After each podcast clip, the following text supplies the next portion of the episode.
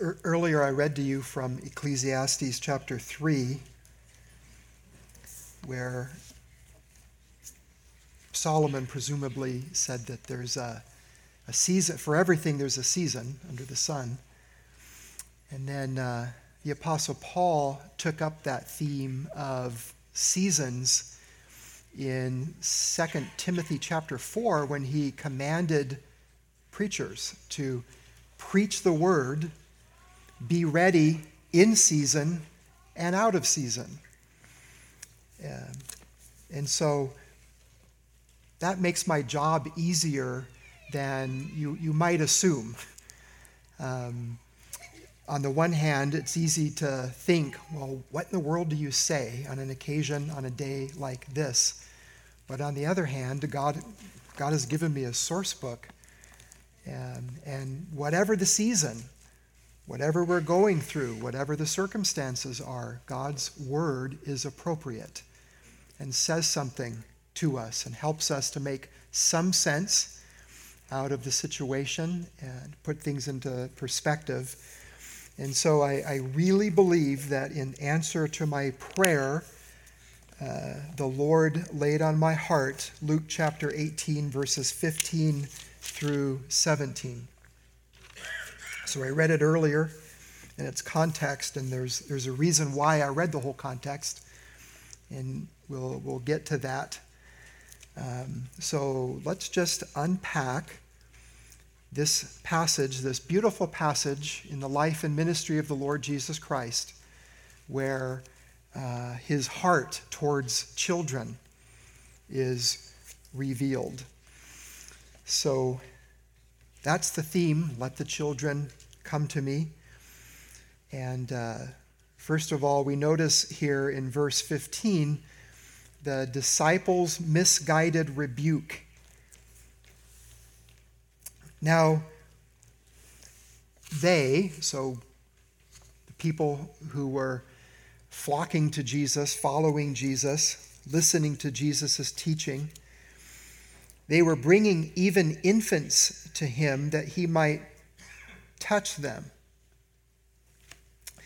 And at this point, I'd like to point out that uh, here in verse 15, the word that our English translations translate as uh, infants, it's the word brephos, and that's an accurate translation. Uh, it means a newborn child or an older infant.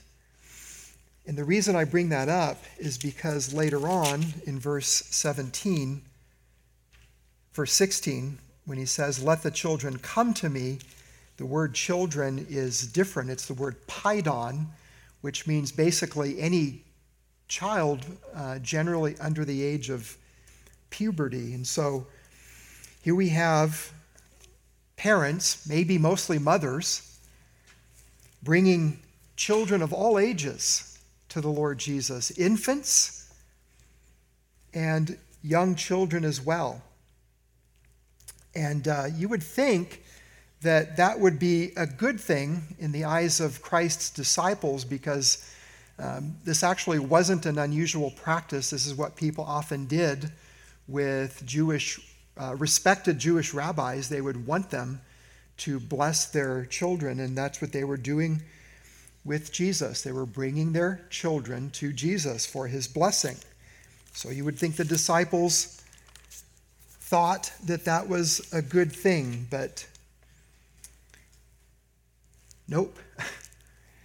So, in the end of verse 15, we read, And when the disciples saw it, they rebuked them. They rebuked these mothers, these parents. Maybe they even rebuked the children because these children were being brought to the Lord. And that word rebuke, it's the same word that we're going to encounter later on in our studies through Matthew's gospel. It's the same word in Matthew chapter 16 where Jesus takes Jesus aside and began to rebuke him. Remember? And he says to Jesus, Far be it from you, Lord, this will never happen to you. And then Jesus says, Get behind me, Satan. So here are the disciples, including Peter, rebuking this, uh, this whole scene. We're not told exactly what the disciples said in their rebuke, but it's kind of easy to imagine, isn't it? Don't bother the Lord with your children. He's too busy doing kingdom work. He's the Messiah. And children will only distract him. Doesn't have time, doesn't have the energy, he has bigger things on his plate than to bless your children. Something like that undoubtedly is what they said to these folks in their rebuke. But oh, how mistaken they were. So Jesus responds. He corrects them. So Jesus called them to him, the rebuking disciples, and he says, Let the children come to me, and do not hinder them not only do not rebuke them, but don't put any stumbling block in their way. Don't reschedule it. Don't keep them from coming to me. And by the way, uh, Mark and Matthew also recount this event. Uh, and like other common events that they record, uh, there's a little bit of unique nuance between them. That's because the four Gospels are not carbon copies of each other, as if four human writers got together in a dark room and conspired what they would say. They're, they're independent, humanly speaking, from different perspectives with different themes, but it's the same Holy Spirit working through them, so there's no contradictions, but unique perspectives. And Mark adds this unique perspective in his account, and that is the, he captures the emotion of Jesus in his correction. So in Mark chapter 10 and verse 14, we read, But when Jesus saw it, he was indignant and said to them, Let the children come to me and do not, do not hinder them. So, it's not just that Jesus stoically and quietly said to the disciples, Let the children come to me, but he was mad. He was indignant. And he corrected them in that context. So, why the indignation? Why was Jesus upset at this activity of, of his disciples? The, the disciples, no doubt, thought they were doing Jesus a favor. He, he was a busy man, he did have a lot on his plate. But while they were assuming they were doing Jesus a favor by keeping these children from him. They were actually misrepresenting Jesus and his kingdom because they, they assumed that there's children and then there's the kingdom of heaven or the kingdom of God, and they're mutually exclusive. The kingdom of God is for adults, for grown ups, not for children. So Jesus set them straight. Let the children come to me and do not hinder them.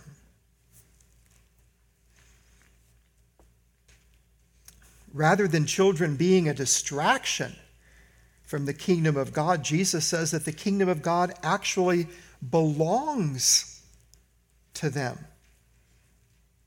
And not only that, it's even more profound than that. Jesus turns the table on the disciples. And he teaches in Matthew chapter 18 that the disciples have something to learn from children. Let, us look at that passage, Matthew chapter 18 and uh, verses 1 through 5.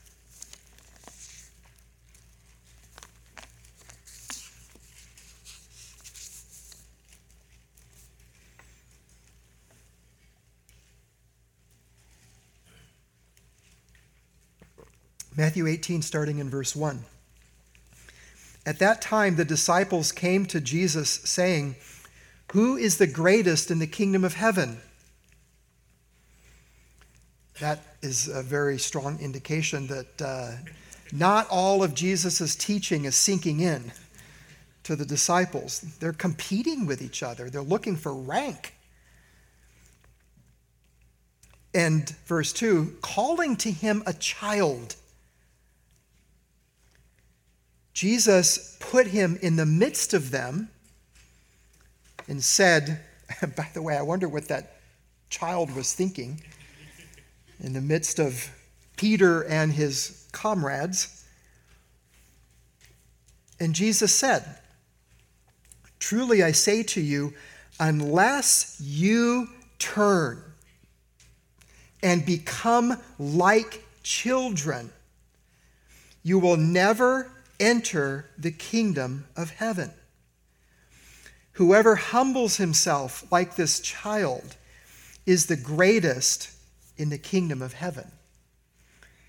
So you see, it's not just that the kingdom belongs to children as well, but children have something to teach grown up, burly disciples. Jesus wants us to learn from children their childlikeness, their childlike, uncomplicated humility. And by the way, that, that is why I think that Luke arranged uh, chapter 18 the way that he did. And so, if you think about this childlikeness that we're supposed to emulate as disciples, where uh, this childlikeness is the opposite of those in verse 9 those who trusted in themselves that they were righteous and treated others with contempt. And uh, remember the words from matthew 19 that we or 18 that we just saw. Um, jesus says in verse 14 everyone who exalts himself will be humbled but the one who humbles himself will be exalted. And then also Matthew and Mark include the story of the rich ruler.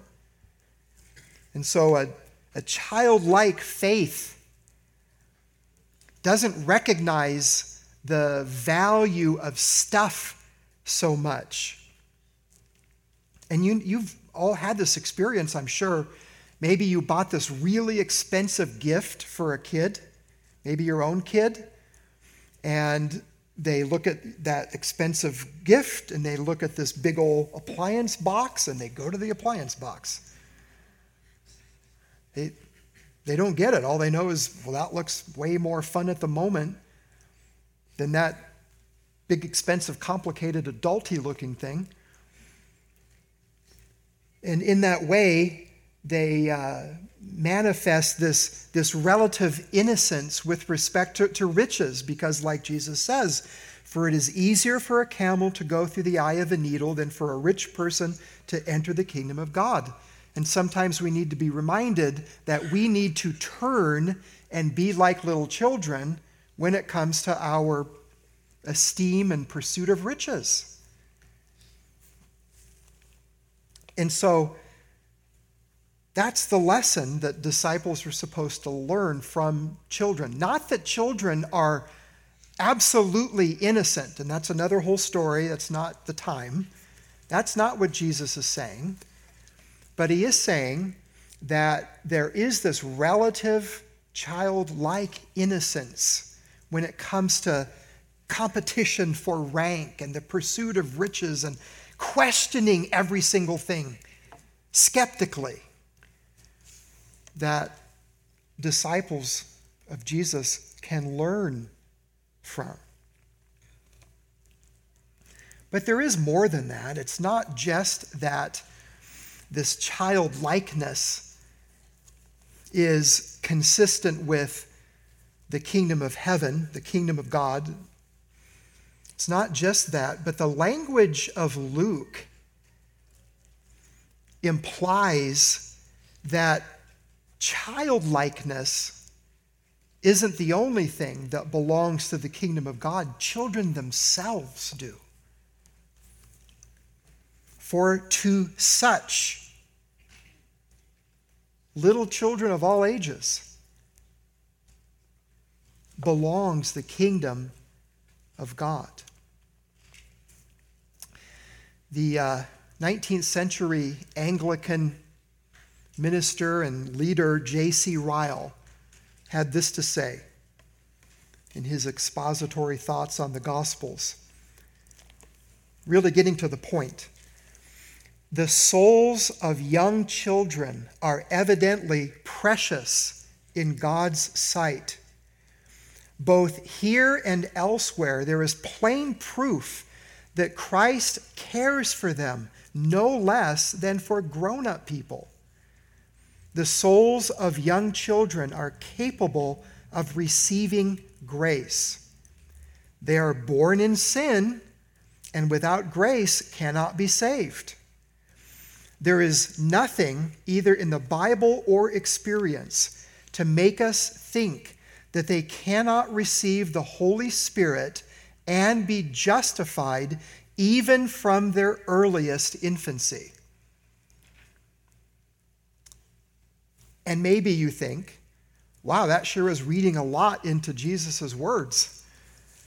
But the Bible has lots of examples for us of believers, followers, Christians who happen to be very young. There's the example of Samuel and uh, the Jewish historian Josephus suggests that he was 12 years old when the Lord called him to be a prophet in 1 Samuel chapter 3. And presumably, Samuel knew the Lord well before that. There's King David. And we uh, read David's words in Psalm 22 and verses 9 and 10, where he says to the Lord poetically, But you are he who took me out of the womb. You made me trust while on my mother's breasts. I was cast upon you from birth. From my mother's womb, you have been my God.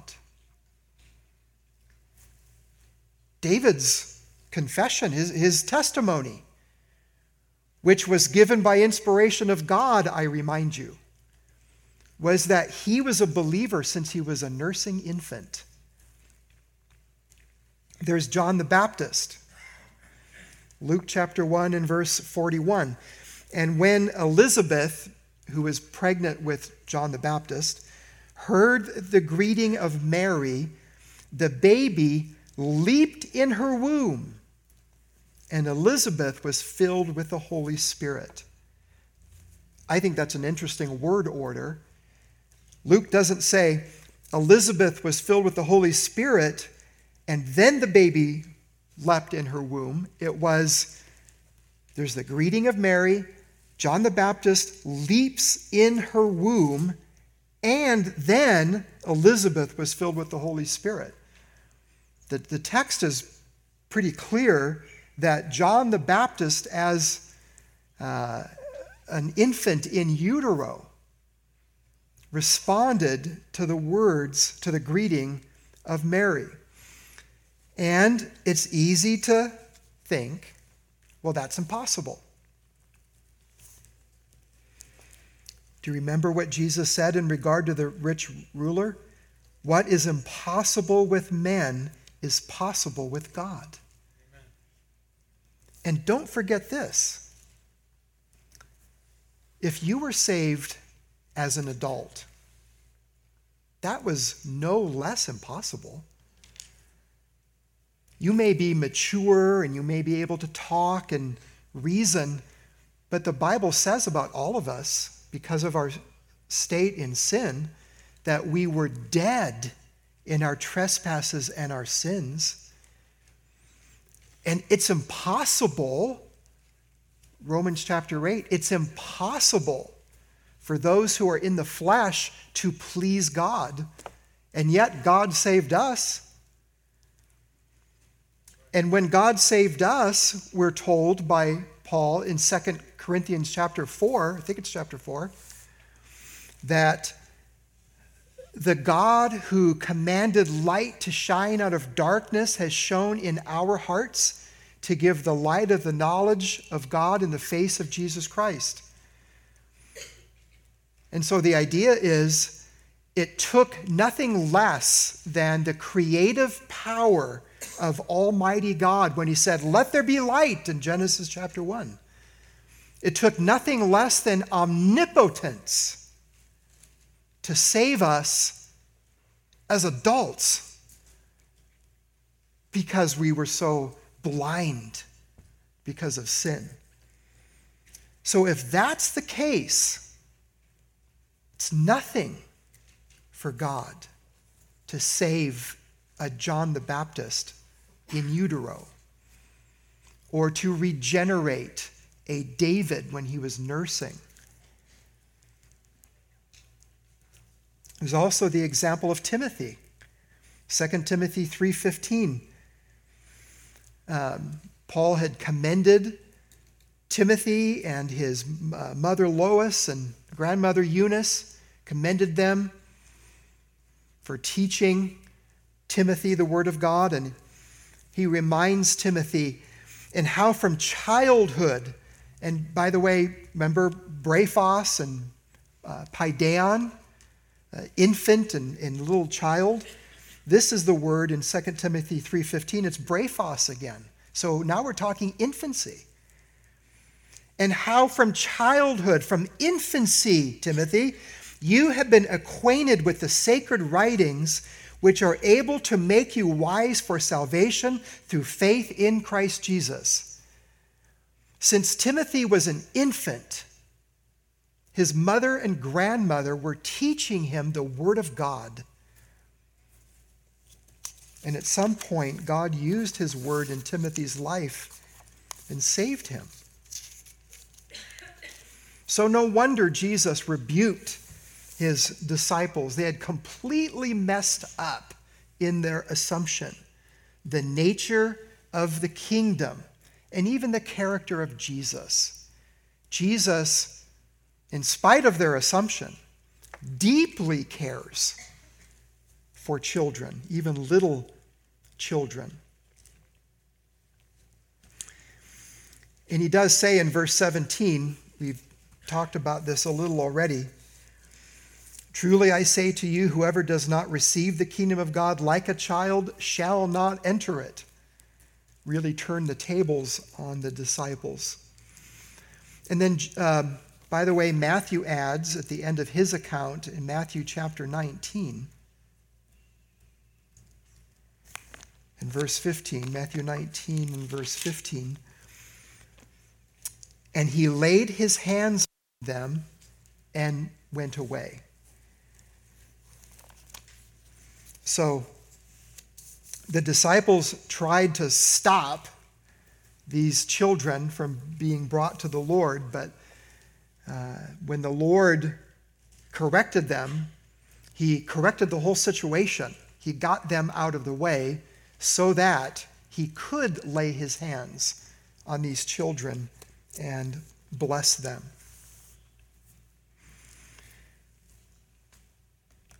So, some encouragement for mothers. Happy Mother's Day, by the way. We forgot to mention there are flowers in the back and uh, those flowers are for all women. We do want to honor you and uh, bless you today on, on Mother's Day.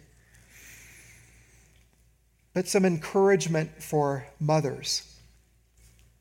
Jesus obviously isn't here physically, his physical body is in heaven.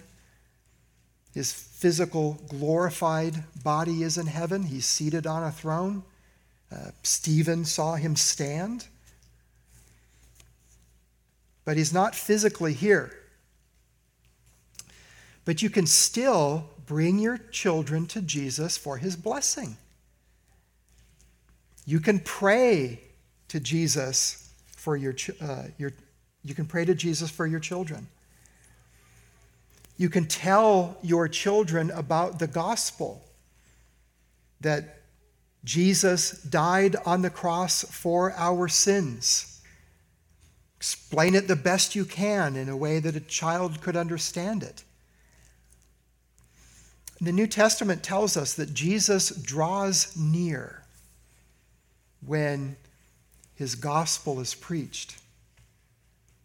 When he is lifted up, he will draw all men to himself, all kinds of people. Every tribe, nation, kindred, and tongue, and age.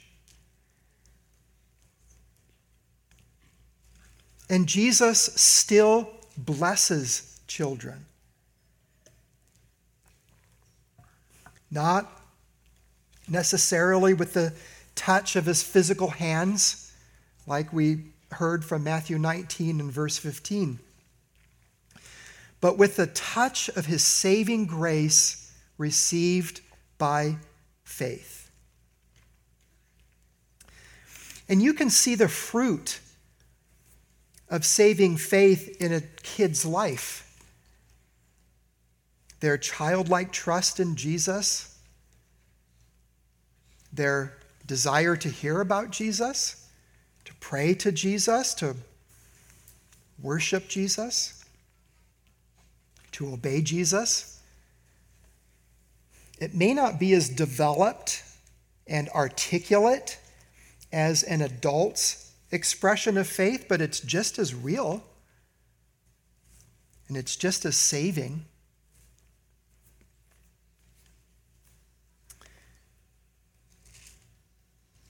Which is why, when the ugly reality of death in this fallen world strikes a seven year old boy,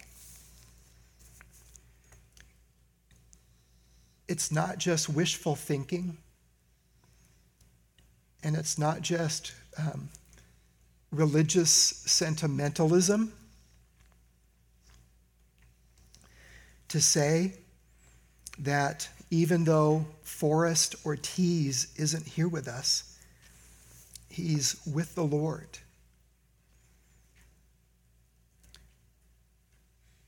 Forrest had been brought to the Lord, and he had been taught the scriptures that Timothy's, the same scriptures that uh, young Timothy had been taught by his grandmother and mother, Forrest had been taught the Word of God by his parents. And he heard the Word of God at church too. And he loved coming to church. And he said that to his siblings, to his family. Forrest had been brought to the Lord, and the Lord blessed him with salvation. Christ's promise applied just as much to Forrest as it did to the thief on the cross. Today, you will be with me in paradise. And this is an important part of our hope as believers when we think about the death of fellow believers, no matter who they are or how old they are. I ask you to turn with me to 1 Thessalonians chapter 4.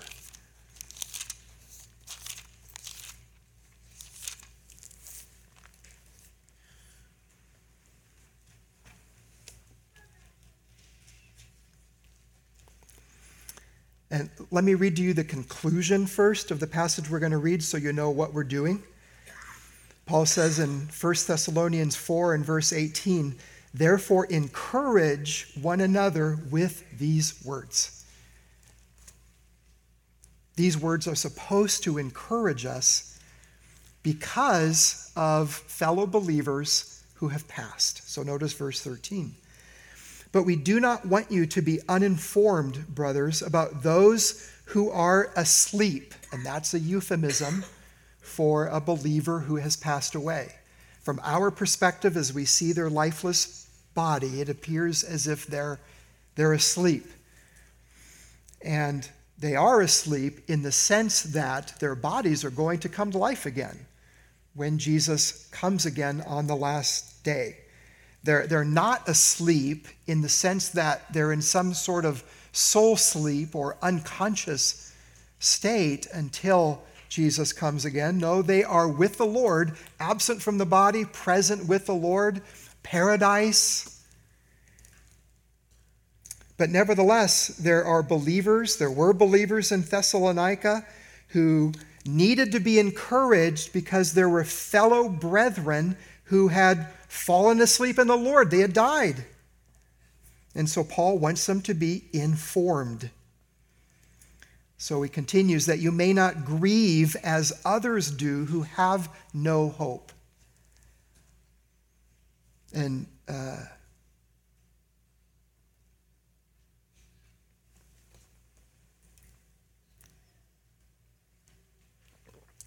Casey said to me yesterday, she has no idea how an unbeliever could go through this sorrow, this darkness that they're going through. Because they are grieving, they are weeping, but they also have hope. And the Lord does not want us to grieve as others do who have no hope. He wants us to grieve, but with our hope always in mind, always in view. Paul goes on, For since we believe that Jesus died and rose again, I believe that. Do you believe that? Even so, through Jesus, God will bring with him those who have fallen asleep. Do you know anybody in the Lord who has died?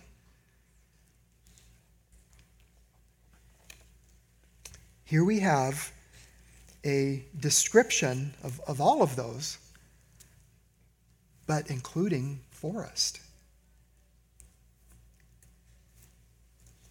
Jesus is going to bring them with him when he comes again. For this we declare to you by a word from the Lord that we who are alive, who are left until the coming of the Lord, will not precede those who have fallen asleep. We will not precede them in the resurrection that Paul describes in pretty uh, incredible detail in 1 Corinthians chapter 15. There's not going to be two different resurrections. There's one resurrection, and all believers are going to participate in that resurrection together. We who are alive or are left until the coming of the Lord will not precede those who have fallen asleep, for the Lord himself will descend from heaven with a cry of command, with the voice of an archangel, and with the sound of the trumpet of God, not secret and not quiet. and the dead in Christ will rise first. Verse 17 Then we who are alive, who are left, will be caught up together with them in the clouds. There'll be this great reunion. And the scene here is supposed to be mirroring uh, a military sort of situation where this conquering general comes into a city that's been subdued by his troops, and he's got other troops in tow with him. And those who are loyal to him come out from that conquered town and unite themselves with the whole entourage so that they all march into that conquered city together. That's Paul's word picture.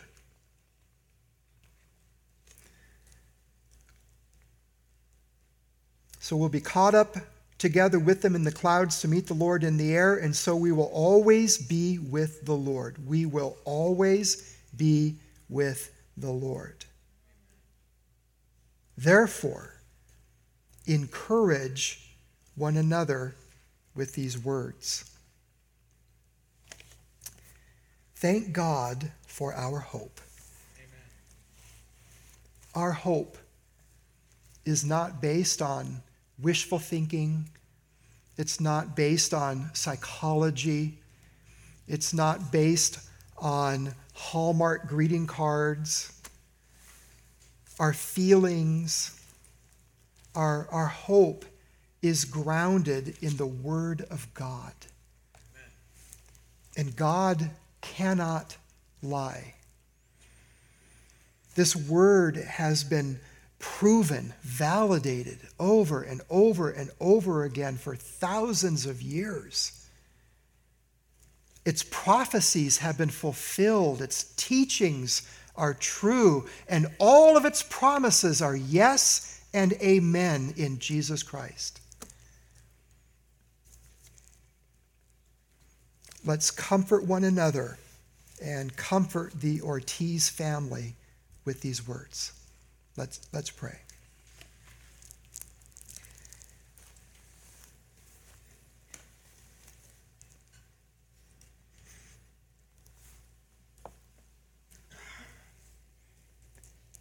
Lord, what can we say but thank you?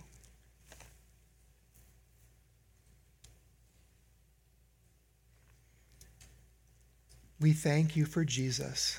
We thank you for the gospel. We thank you for the promise of eternal life and even a future resurrection on a new earth where death itself will finally be taken away, the last enemy. And there we will be with you forever. And we will enjoy heaven on earth. And you will wipe away every tear. And there will no longer be sorrow or sickness suffering, or death. Would you help us to live in light of that great day?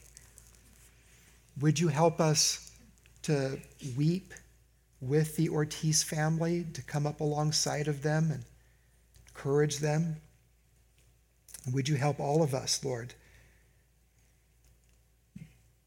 The Ortiz family themselves and us who are grieving with them Help us in our grief